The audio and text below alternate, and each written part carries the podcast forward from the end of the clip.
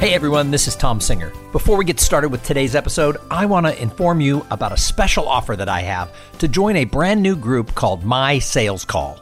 If you work for a small business or if you're a solopreneur, having some people to talk about ideas and best practices and to have a focus and accountability around sales is so important.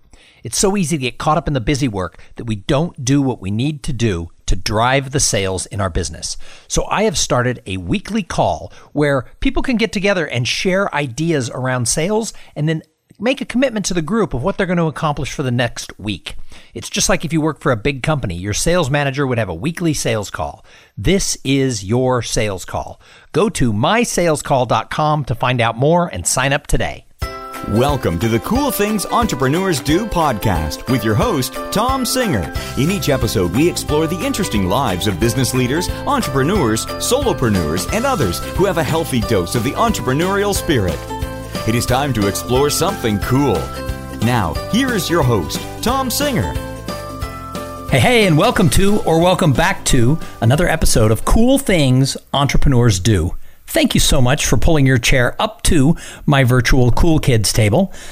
I've been doing this podcast five and a half years. I've had the opportunity to interview over 500 entrepreneurs, solopreneurs, business leaders, really anybody with an entrepreneurial spirit who's carving their own way in the world.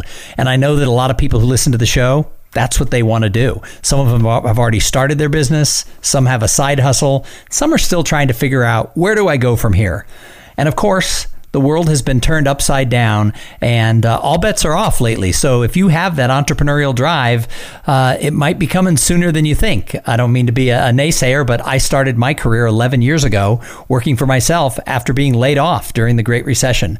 And uh, while it was hard and it's not what I had asked for, the flip side of it is looking back, it was the best thing that ever happened to me. So as I look at what's going on in our world right now, at least from the side of the economy, yeah, it's a little scary. But uh, I've, I've got my big boy shoes on and I'm moving forward because opportunities will come out of this for all of us. So today I have a guest who is somebody who is from my hometown of Austin, Texas.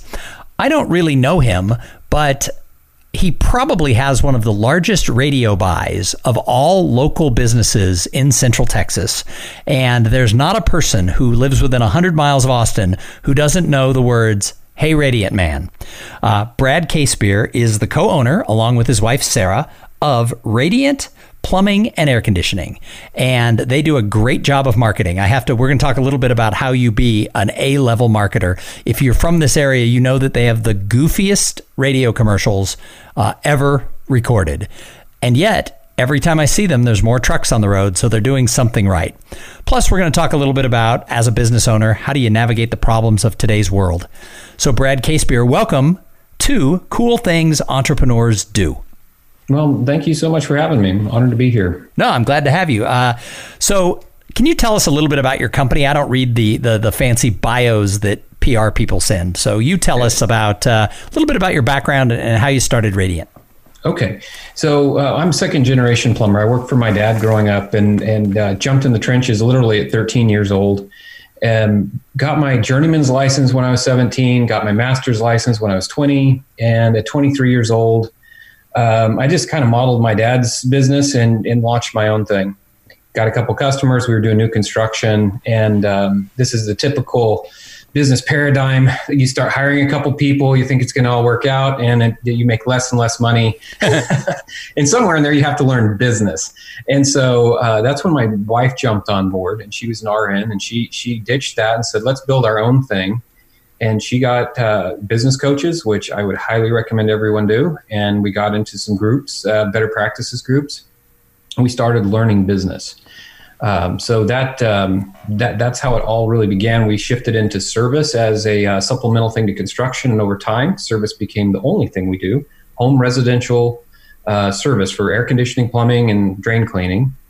Um, and it's uh, it's just been extraordinary. So we started with zero dollars in a shovel, and uh, pre-coronavirus, we were on track to do something like 40 million this year. Mm. So we don't we don't know what what's going to happen now, but it's uh yeah. So, so I would assume years. 40 million dollars for a local plumbing and air conditioning company is a big number if we were to look at the cross section of everybody in the HVAC world.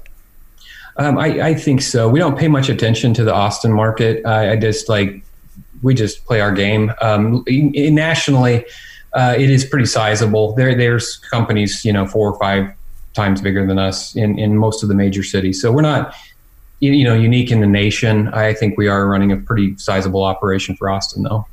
So let's back up to when your wife joined the business. I, have heard your story before, and I, I, find it actually somewhat interesting that, you know, you have your own plumbing business, and, and you know, when I say struggling along, I don't mean in a bad way, but you're you're bumping along. Your wife has this secure job as an RN, which I assume comes with a nice income and some benefits. And you say, you know what? Let's pull together as a team and see if we can't grow this thing. What was involved in that decision? Because I would think salary and benefits, you're doing enough. You're doing enough, honey. Yeah, yeah. Well, it, it was our, our careers were conflicting so much. What was a, this was a crisis, is because as I got more in demand as the owner of my business, I needed to be certain places at certain times, and I had have to work late. We have kids; somebody's got to take care of the kids, and and there just began to be so much career conflict between us. But what she really felt, this was her decision totally. She was like, you know, I'm putting in all this effort, and it's for something that's not mine and I love the idea that we can really own this. And, and I love the fact that the decisions I make um, come to me. If I do something amazing, it, it, it ends up servicing me, not just going away into this big machine. So, what do you think then? Uh, after she joined, how long did it take till you started to see that hockey stick of growth? Um, years. I mean, it, it was a really slow start. I mean, it's such a grind learning business and, and taking taking in everything we had to take in. And man, just uh, we still are educating ourselves now. Uh, the the the growth incline's pretty steep at this point. I, I, that's 20 years now. I don't know exactly what um, you know when when it really started to take up. I think it took three or four years to get any momentum at all. And then what really the, the big game changer for us was getting singly focused on service that that changed everything. The minute we dropped construction and all we had to look at was service, and both of our energies were fully dedicated towards that, it was like a rocket ship. And I don't. I think we flatlined one year in the last 15 years in growth. Every every other year has been a minimum of 20% growth. Last year we grew 60%. Wow. Um, and the previous year it was 35. Um, and we are on track to literally double this year. So. So I heard you mention that one of the things you and your your wife did was you learned about business. Tell us a little bit more about what that meant and why it's so important for an entrepreneur to really learn about business. It's your skills are irrelevant. they are meaningless. Uh, what what what tra- craft you have has no no bearing in business. So marketing, um, learning marketing, learning sales, uh, consuming leadership uh, books, um, developing an identity around being a leader and being a business person is, is enormous. You literally have to transform who you are into something else. And that's the most painful part of the process is, is you can't be the way you were and become the thing that, that I'm discussing right now. Like that, that me uh, five years ago couldn't run this company today in this crisis. I, I continually seeking coaching. I'm taking classes. I'm going to events. I'm reading books, like constantly absorbing books, and and I, I get coaches that challenge me really hard. Like we'll, they'll get into dialogues that I've had and, and call me out on where I'm not.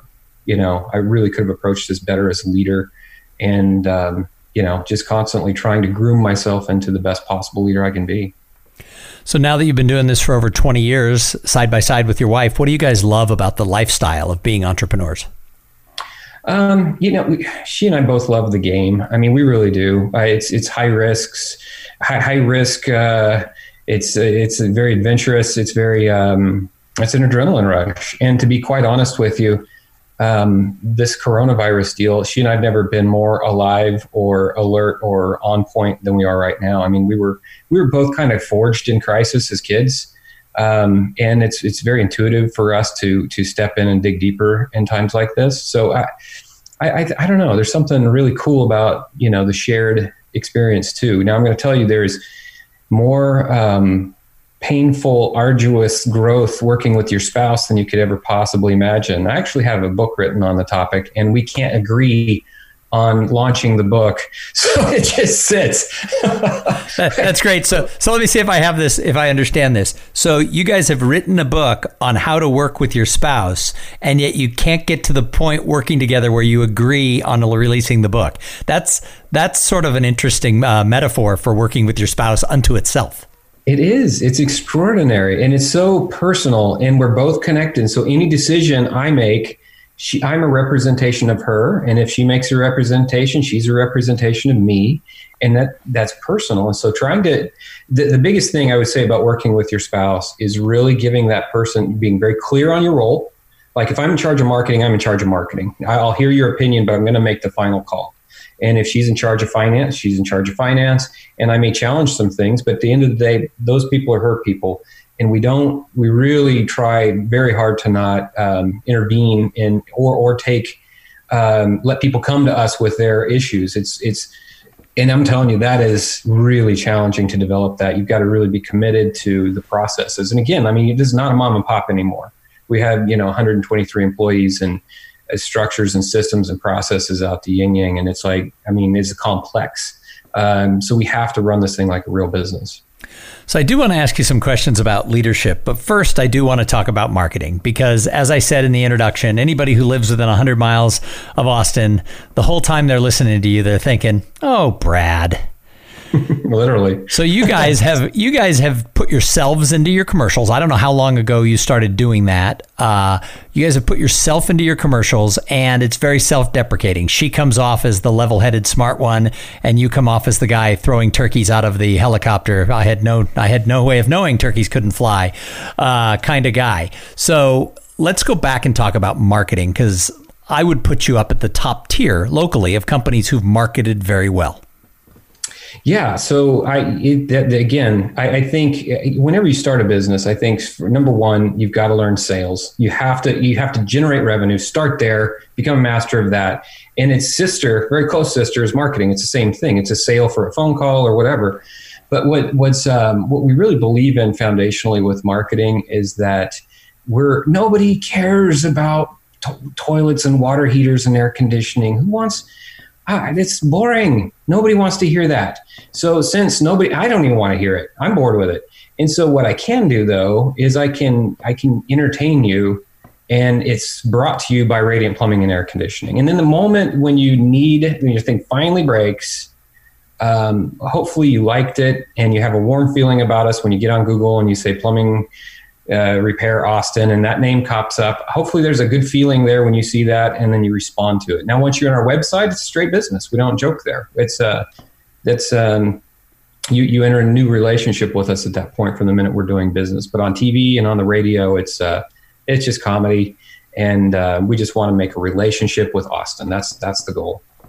So I have heard that some people, when they meet you or Sarah, they're surprised that it's you guys actually in the commercials because people think maybe you've hired, you know, voiceover people to do it. How long ago did you start doing your own commercials? Um, well, the, from the very beginning, that's that's the only way we've ever done it. I think 12 years now, at least, we've been um, pumping that out. And I think TV, what, we went to TV a year, year and a half ago, and that that's really changed the. I mean, it's clearly us, and like we're us, and there's no there's no getting around who we are now. So I think that identity of this mystery couple or voiceover people is gone now. That's uh, and it's really kind of awkward to go to the grocery store anymore. as you as you're in the frozen food, somebody yells, "Hey, Radiant Man!" It's yeah, yeah, it happens a bit. So, what has been from the the sort of goofy marketing stuff that you do? What's been the highlight? What's the thing that stands out? Man, I, my all-time favorite is we did a Star Wars ripoff commercial, um, and this is a really funny one because I wanted to do the last Star Wars is coming. It's like we should do some spoof on that, and it's always dodgy when you're spoofing a real thing for for copyright, and that's always questionable. And so, how are we going to do it? And I was into the costumes, and Sarah's like, "It's not happening. I'm not. I refuse." And so she says, uh, "She said the only way I'll do this is if I take the Princess Leia muffs and throw them on the ground." And I was like, fine, if that's all it takes. And so that bit of scripting was hers. I probably write, you know, 80% of it. And, uh, you know, then the rest of it's collaboration, things like that. But that, that, that she said, yes, if, and I was like, we'll write it around that. And that's probably our best piece of work of all time is the, uh, the Star Wars commercial. It's a, it's a really fun one. Has there oh, ever been one that's backfired in any way? Uh, yes, yes. Um, and uh, just on the start, one thing about our ads is um, any any picture you see is an employee, and any person in our ad is an employee. Everybody, every actor in our ad is an employee, which is really fun for the team as well. We have pictures on the side of our trucks, and they're all workers. They're all employees at our company, which is really cool. But yeah, speaking to backfiring, um, we've had a couple. One was really sad. Is you mentioned a hot air balloon ad, I think, or maybe we we did a hot air balloon ad and um, completely unrelated. And the timing was terrible, and it got launched um, quite accidentally right around a big hot air balloon accident. Oh no! And it was like unbelievable. I mean, it was a we don't want to. right, you weren't making fun of it. The, the commercial was filmed oh. weeks before the balloon accident, right? Oh, it was terrible. Like we felt so bad that that synced up the way it did. It was unbelievable. But we had a few people really upset at us on that, and it was just it was just cosmically bad timing that that all came together at the same time. It's, things like that are going to happen that you might be joking about something that, you know, in the scheme of history, uh, just doesn't work today, you know, and that was one of those moments. But you know, in the end, it's just it, a couple people were upset, and we pulled it as fast as we could. Sure, sure. So I want to talk a little bit about leadership because you've made yourself a student of it, and you now have you know over 100 employees, and the reputation is because we've actually had you out to my house, uh, really? not you, but one of your oh. employees. They like cool. working there because I ask people a lot of questions when they come into the house, especially if it's a company I've heard of. Uh, and your employees like working there. But as you said, you started off as the son of a plumber. You know, started a simple, you know, local business. Where where did you gather your leadership knowledge? Where did you get your education, and why is that important?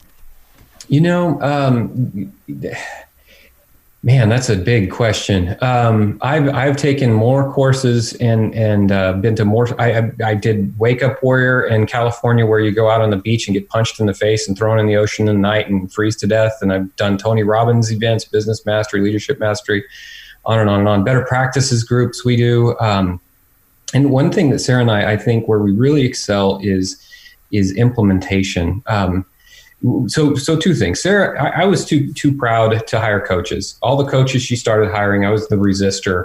I was the guy that was like who's this guy telling us what to do? And I, eventually I, I, I woke up and realized that if we lean into the discomfort of being wrong and uh, getting coaching and, and there's more out there than what what you were born with potentially that you could become then the whole world opens up to you I talked to a, I talked to a sales manager the other day, and uh, he found out what I do for a living. And the way I make my living is I'm a professional speaker and trainer. I go into companies and large association events, and I speak. and And he was talking to me about possibly talking to his team. And I asked him, "Do you bring people in?" And he goes, "Let me tell you a story. I used to never."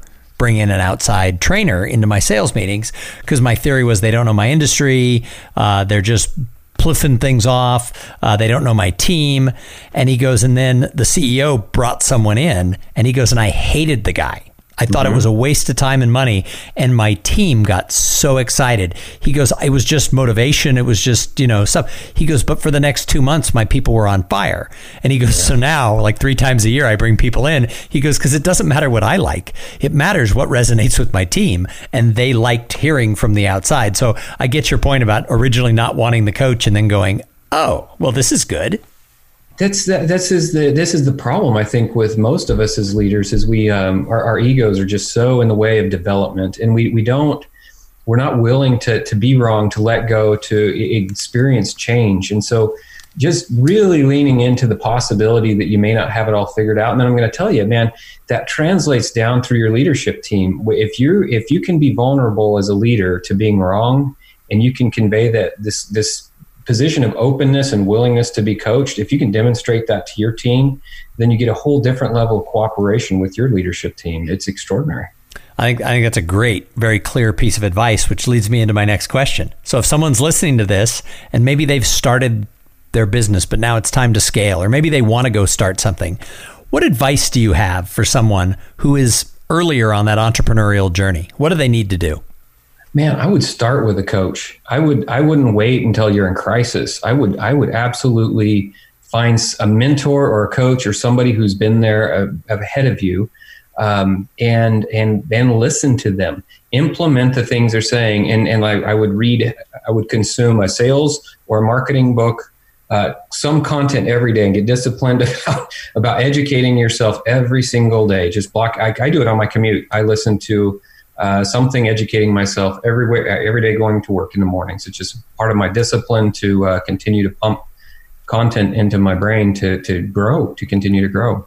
So part of that advice was to read it, to learn it, to get a coach, and then to implement it. Now, we could gloss over that. Earlier, you had said that you and Sarah were both very good at implementation. I would have to say most people out here aren't. How do you get good at implementing the ideas? Uh, you get, you know, I, you know, I don't know. I don't know if it's instinctual or what it is, but you just got to be brave and you got to just take action. And, and there's times, so like the crisis, the COVID crisis comes and uh, two, co- two, two employees were telling me, man, I think we should be worried about this. And I said, okay, I don't, I'm not, I'm not buying it, but I'll take a look. And in 24 hours, I read every, I studied for, I got up the next morning and I called an emergency meeting and it's like, we're going virtual tomorrow. you know, and, and what, what issues do you see with that? And we just started directing. I mean, you just have to be, uh, if, if you're going to be successful, you've got to be nimble and agile and willing to make decisions and not just pawn it off, but stand in there with your people and solve the problems. And so, you know, we're, we're uh, literally today, um, we're just out of a meeting where I'm, I'm pushing to do virtual um, uh, service calls to where we literally are on, on, on FaceTime with the customer and they're walking us through the house and showing us what's going on. And we could potentially diagnose and do the entire call um, without going in the home. And then once we've determined and the sales handled and all that's done, the customer could vacate the area and we could go in and do the work. And um, I mean, we're, we're reinventing how we're doing business now as it goes. And it's like my, and again, my stresses my team out. Change is hard. I kind of love it, but most people don't. Right. No, no, most people don't. So, uh, you know, another question is is that a lot of people, and we talked about this before about people's egos getting in the way, and plus just the way sort of people do business. I find that one of the smartest things you can do is get around other people. It doesn't have to be your industry. You talked about being involved in entrepreneur type groups. Uh, you used a different term than I had used, but sort of peer groups. Um, mm-hmm. I'm a real big believer since the COVID crisis began in earnest. The the the speaking and meetings world got hit early because two weeks before the rest of us were told to stay home, all of our events got canceled. Events started to cancel back in late February and early March. And so I, I, had a two week jump in the fact that, oh, my life is, is somewhat different. So when it really hit everybody, I had sort of gotten through the sitting in the corner crying stage that existed for the first two weeks. So starting three weeks ago at the time we're recording this, probably five weeks from the time it airs, I made a promise that I was going to talk to someone smart every day. And sometimes it's brainstorming. Sometimes I'm trying to help them. They're trying to help me. Sometimes they're just way smarter than me. I'm just asking for help. But every day, at least one person. And the final question I ask them is, what do I need to do for my business? And mm-hmm. I've had answers from close it down and go get a job to, you know, some answers that are totally undoable because they don't understand what I do to a few things that have really changed and actually led to me getting some work and some other stuff. So uh, I think people are the answer. I think you got to choose people. You got to be around smart people. You got to ask questions. So let's talk about this networking piece. How important for an entrepreneur is it to get around other people, whether it's in their industry or outside, who can give advice? I think it's absolutely paramount, particularly for beginners. I think there's two stages. I think there's uh, the the unawakened um, kind of surviving bottom dwellers. I'm gonna, that's really rude, but I'm just going to say that if you're on your own and you're not you're not stepping into the knowledge that is you're going to really struggle. You're to you're to have real challenges just getting up to par. And then and then there's the networking group people. And what I've found there is that I mean you're going to be successful and you're going to get best practices and you'll get best practices results. Now, if you want to become extraordinary, you got to start breaking the rules, and, uh, and and that's absolutely next level though it, what a lot of people want to do is be bottom dwellers and start breaking the rules. but I think you must learn the rules before you can start breaking them if you really want to do it, be successful, and, and, and really blow the roof off. Is learn how everybody solved it and then add your flavor and flair to it and start stepping outside of that group and testing your own things and be brave and, and try new things. This the stuff we're doing with marketing, every all my advisors told me uh, we were insane um, and and we've blown away their results. So we, you have to be brave enough to test your own things, but it needs to come from a place of knowledge.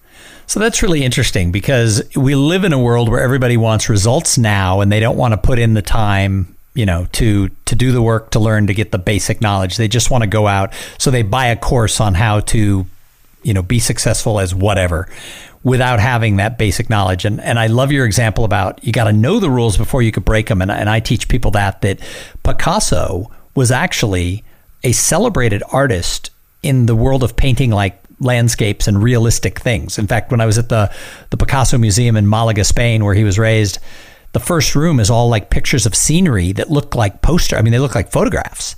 And they're like, "No, these are Picasso's paintings." And you're like, "Well, wait, there's no three eyes and six boobs. I don't understand what's going on." Well, it's cuz he was a celebrated painter of realistic art.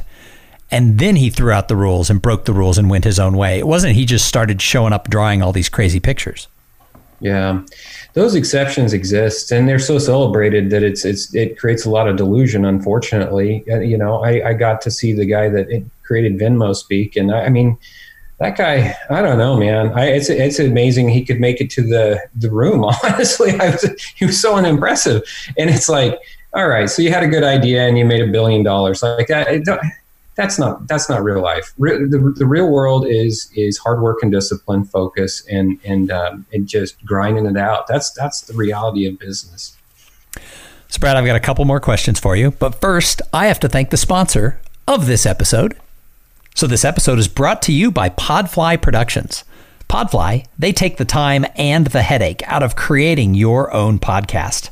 They set you up with the right equipment training, and guidance to ensure that you're going to sound amazing.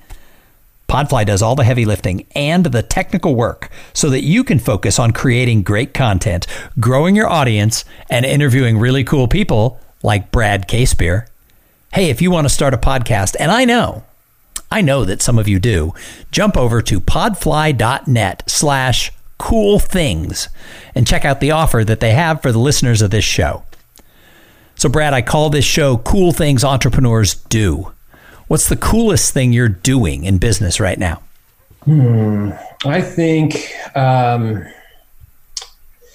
you know, I, I, think the coolest thing we're doing is we're we're recruiting. Man, it's so weird with the crisis. I'm confused. There's so much going on.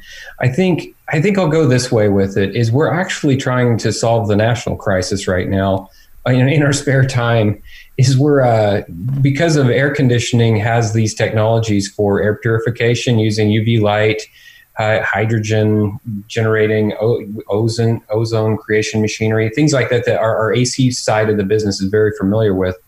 We're, we're working on building some devices for our community for the frontline people to be able to utilize for uh, making themselves safer and and just networking uh, out to just let people know that these things are possible because the, the medical communities right now are just they're getting issued one mask for per week. Like that's it.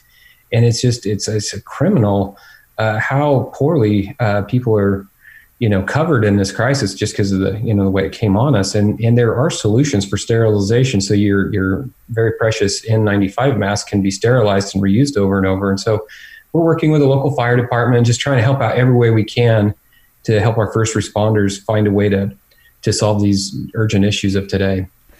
No, I think that's cool. I think it's amazing how many people are looking for ways to do things. I have a friend who's a professor at a research university, and they've changed their manufacturing classrooms into actually manufacturing uh, ventilators, and they've figured out how to do it and how you know how to be able to turn those spaces that are used for education into actual manufacturing spaces. And you know, it's like he he said, he goes, you know, who would have known that this is what I'd be doing right now, but you know, I think it's great. People who have the capability to step up that that are, I think that's awesome. Yeah, yeah. It's it, this is one of those times. I think it, it just and just talking about leadership and I, who we are is really coming to bear right now as as as, as people as individuals, and it's like it, a lot of the leaders I know are, are you know they weren't leaders at all. They were they they had money, and that doesn't equal leadership. And and those guys they're scared. They're not coming out of their rooms. They're not talking to their employees. They're hiding information. They're just holding, hoping that uh, you know this will go away. And and the leaders have stepped up and have started really taking action. And that's that's been really interesting to watch. And I think you know the biggest crisis that we all have always faced is is finding the right people. This is the real war. Customers are pretty easy to get, honestly. Finding the right employee base is um, is the, the more interesting challenge to solve. And and they see you right now. They see what you're interested in. They see if it's the the money that you're worried about or if it's them that they're worried about and we all have an opportunity to either uh, build our cultures or really devastate them right now and that's when i'm in my peer group and talking that's the kind of stuff i'm i'm trying to coach the hell out of my my peers it's like you know you guys running an ad trying to get an air filtration bunch of calls out of this crisis is not the right play either for your market or for your or for your employees it's just not that's not it's not right. It's not socially responsible even right now. You know, it's uh, it's really interesting times. So, you know, I booked you to come do this interview a couple weeks back. And so, obviously, every time that uh, you've showed up on the air, I've been paying a little bit more attention. And your TV commercials this week are very different than the Brad and Sarah TV commercials of the last 12 years and, and radio commercials. Uh, and it really ties in to what you're talking about. It's about keeping your people safe, it's about making sure that, that everyone out there is doing their part. So let's talk really quick about that shift. And all of a sudden, it's not silly Brad and Sarah. Oh, Brad. It's a commercial with the two of you standing there talking about your business and your community. Uh, let's talk about that because that is leadership. Yeah, well, thank you. I um, it was a really interesting decision to make, and it was, um, man, we're faced with so many hard, humongous decisions right now. It's at a pace I've never experienced in my career. It's uh, been exhausting, but that one really felt right. And uh, again, I had um, advisors telling me not to do this ad. You know that that we shouldn't go serious. People want to be entertained when times are hard, and it's like, no, I'm going to trust my gut on this one. And what we got, the feedback we got, was just a very straight ad saying how seriously we're taking this, and we're taking, you know, we're protecting our techs, and we're going to run your, you, your house is flooding, your air conditioning's out, you can't uh, flush any toilets. Use as a crisis. Like we are essential workers, and we have to work, and we have to protect our staff, and we're going to do it in a way that protects you, and we're taking this really seriously. And I, you know, what we found was that. Um, I, I, think it actually helped flatten the curve to some degree because even crazy Brad and Sarah just put a timeout on, uh, you know, being silly to say, hold on, this is serious and we need to behave differently right now. And and so I, I, feel like I feel like it did help a little bit in the community just to, to see us in a different light. Who you know the real us. I mean, I, I definitely thought it was a stance of leadership when I saw the commercial. And like I said, I was I was tuned into it more because I thought, oh, I'm going to have him on my podcast but I was tuned into it and you know it was it was a different flavor on purpose but I thought that it was the right thing to do. And I do find it interesting. You know, your advisors told you don't go do these silly commercials. Poof, forty million dollar company. Uh, your advisors are like, oh, don't go out and do a serious message. People want to be entertained. Poof, it's a it's a message of leadership. Um, how important is it, Brad, to you and Sarah to follow your gut as entrepreneurs? Man, uh, it's it's what we have to do. Again, there's there's uh, there's there's rules for a reason. There's there's standards that people created, and you've got to you've got to really know that um, you got to be willing to accept the consequences. I guess you know, and sometimes the stakes are very high. Uh, and, and Sarah and I've disagreed sometimes on some really big stances, and um, for the most, I, I, I for the most part, we uh, when when somebody's really committed and they know this is the right path, we'll yield to the other one, and somehow or another, it always works out. It's been pretty extraordinary. Well, I mean, I think that's what leadership is. You don't always have to be right; you just have yeah. to lead. Yeah. You said yeah, something right. else in, interesting before that I wrote down because I think I'm going to sell T-shirts that say this. Uh, no, I'm just kidding. But uh, it was money doesn't equal leadership.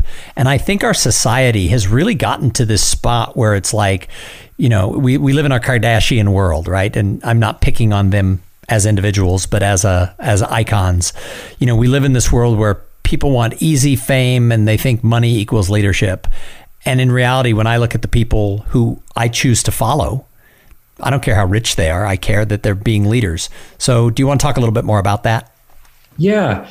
Yeah, for sure. It, we've gotten real delusional, I think, societally. But then, just just to bring it really close to home, what you know, in my own company, um, you know, we've got goals and budgets, and we've got all these. Uh, we have daily huddle, and it's like a hundred and literally 140 plus lines of data that we look at from yesterday every single day at 10 a.m.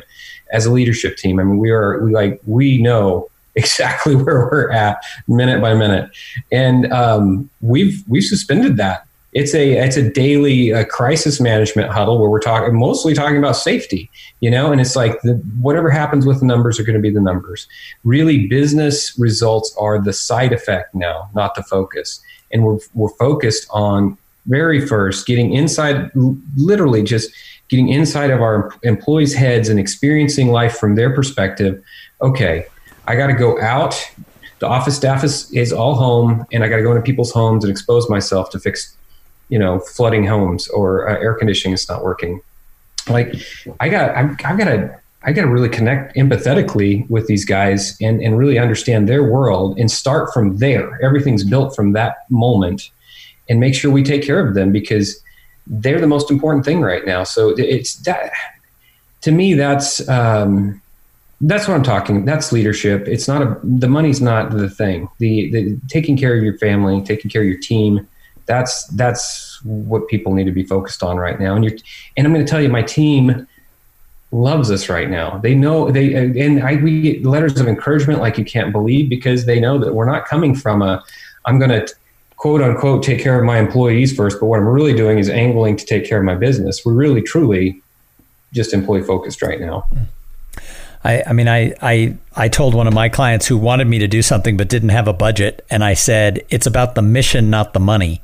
And she was like, "Oh God, thank you for saying that." And we ended up coming up with a fair, you know, a fair amount for me to do a webinar for yeah. you know their association, and it's not a big money. It's not going to pay my mortgage for months, but uh, you know, I've I've done a lot for this group, and you know, I kind of feel like I'm part of their team. So let's let's just get it done. So I totally relate to to everything that you're saying.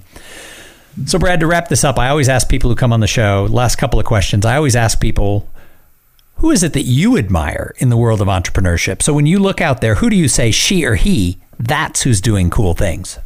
Hmm. I think, um, man, that's a big list. I really, uh, I really love. Um, I, am going to say Keith Cunningham is is probably my hero. Um, he is, if you've read The Rich Dad, Poor Dad, Robert Kiyosaki, he was the proverbial rich dad that advised Robert Kiyosaki. And, and this man is, um, he's a business genius. Uh, he, he thinks I'm crazy with marketing. Uh, he is one of my coaches. Um, and he, I, I, sent him an, a recent ad and he's like, this is why I'm not a marketer because I don't understand what you're doing. Literally that's what the email says. Good thing that's not my business.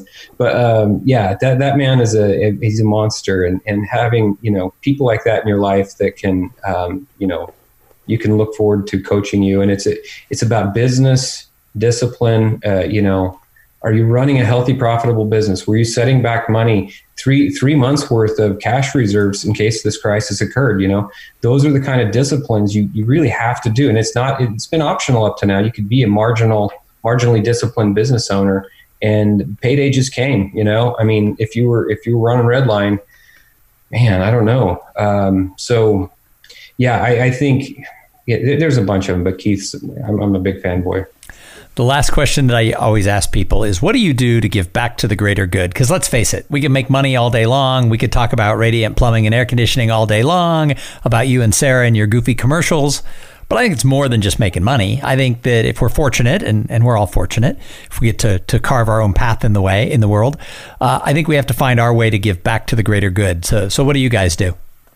Well, uh, you know, really excited to find this. About a year, year and a half ago, we, we came up with this idea to um, give, we utilize charity water and we link the whole company to it. And every 5 million of revenue, uh, you can buy a well. We, you, we buy a well. And charity water's got a setup that you can own a well, literally. And the one, I mean, this is our well. And they, they like type your name on there and you got the serial number and you can even go on the, their, their website and find how many gallons it's pumped out. We know the community and so every 5 million revenue and then we uh, let the departments choose because there's typically a handful of options and so we draw a name out of the hat and it's like uh, the, uh, the, the, the plumbing division gets to choose and then we have a meeting and discuss the needs and they get to choose and so everybody's still participative in connecting to giving back to the world. So that's that's probably one of my favorites. That's cool. Um, yeah, we really enjoyed that. No, I think that I think that's very cool, and I love the fact that you tie it to some sort of a revenue goal. That's what we did when I was just part time speaking at companies or stuff. We came up with the idea that we'd just give a percent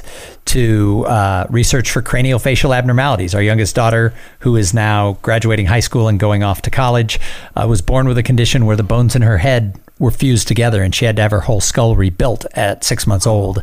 And we knew we were fortunate because she was fine. A lot of kids are born with cranial craniofacial abnormality, craniofacial abnormalities that uh, have a harder go than maybe she did, although hers wasn't an easy go. But uh, looking back, she's fine now. And so we just started, and now it's over $70,000 that we've given and that uh, some of my clients have donated to. And I don't come from a family who had their name on the walls of hospitals.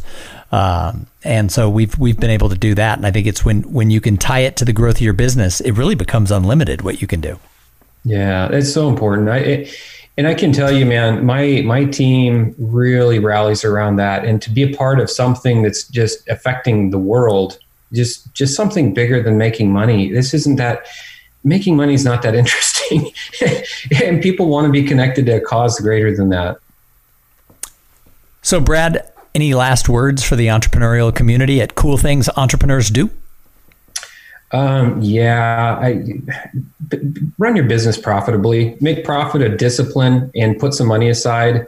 Um, don't don't settle for redlining. You just can't you just can't run a business that way. If, if you're if you're redlining, you're doing it wrong, and don't don't stay there. Make make it a focus to to be profitable and put money aside. I can tell you that for today, I, I sleep pretty well because somebody told me that a few years ago and we made it a must and, and we're okay. You know, a lot of people aren't right now. So if someone's listening to this and they need to know more about you or about Radiant, how do they find you? Um, on the web at radiantplumbing.com. That's easy. Awesome. Well, Brad, thank you so much for being a guest. And thank you to everybody who tuned in. I say it every single time. If it wasn't for the audience, why would I do this podcast? Uh, if you like the show, go tell a friend. I, I used to ask everybody to run over and, and review it, and very few people ever did. But everyone I talked to who listens to the show said, Oh, I found it because my friend Brad told me about it, or whoever. Well, you know what? I'm just going to challenge everybody go tell a friend about cool things entrepreneurs do. So we're going to be back in a couple of days with an interview with somebody just as cool as Brad Casebier. I know you're thinking, how will you ever find anything, anybody as cool as the Radiant Man? Well, we do it every single week, twice a week, right here on Cool Things Entrepreneurs Do. In the meantime, go on out there. Flex those entrepreneurial muscles. We need you now in this economy more than ever. Make sure that while you're doing it, you're climbing your ladder and that your ladder's against the right wall. Go on out there and try new things. And all along the way, have a great day. Thank you for being part of the Cool Things Entrepreneurs Do podcast. Without your participation and listening to these conversations, there is no show. Connect with Tom at tomsinger.com and follow him on Twitter at, at tomsinger.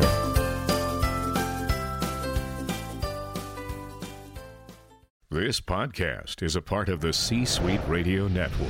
For more top business podcasts, visit c-suiteradio.com.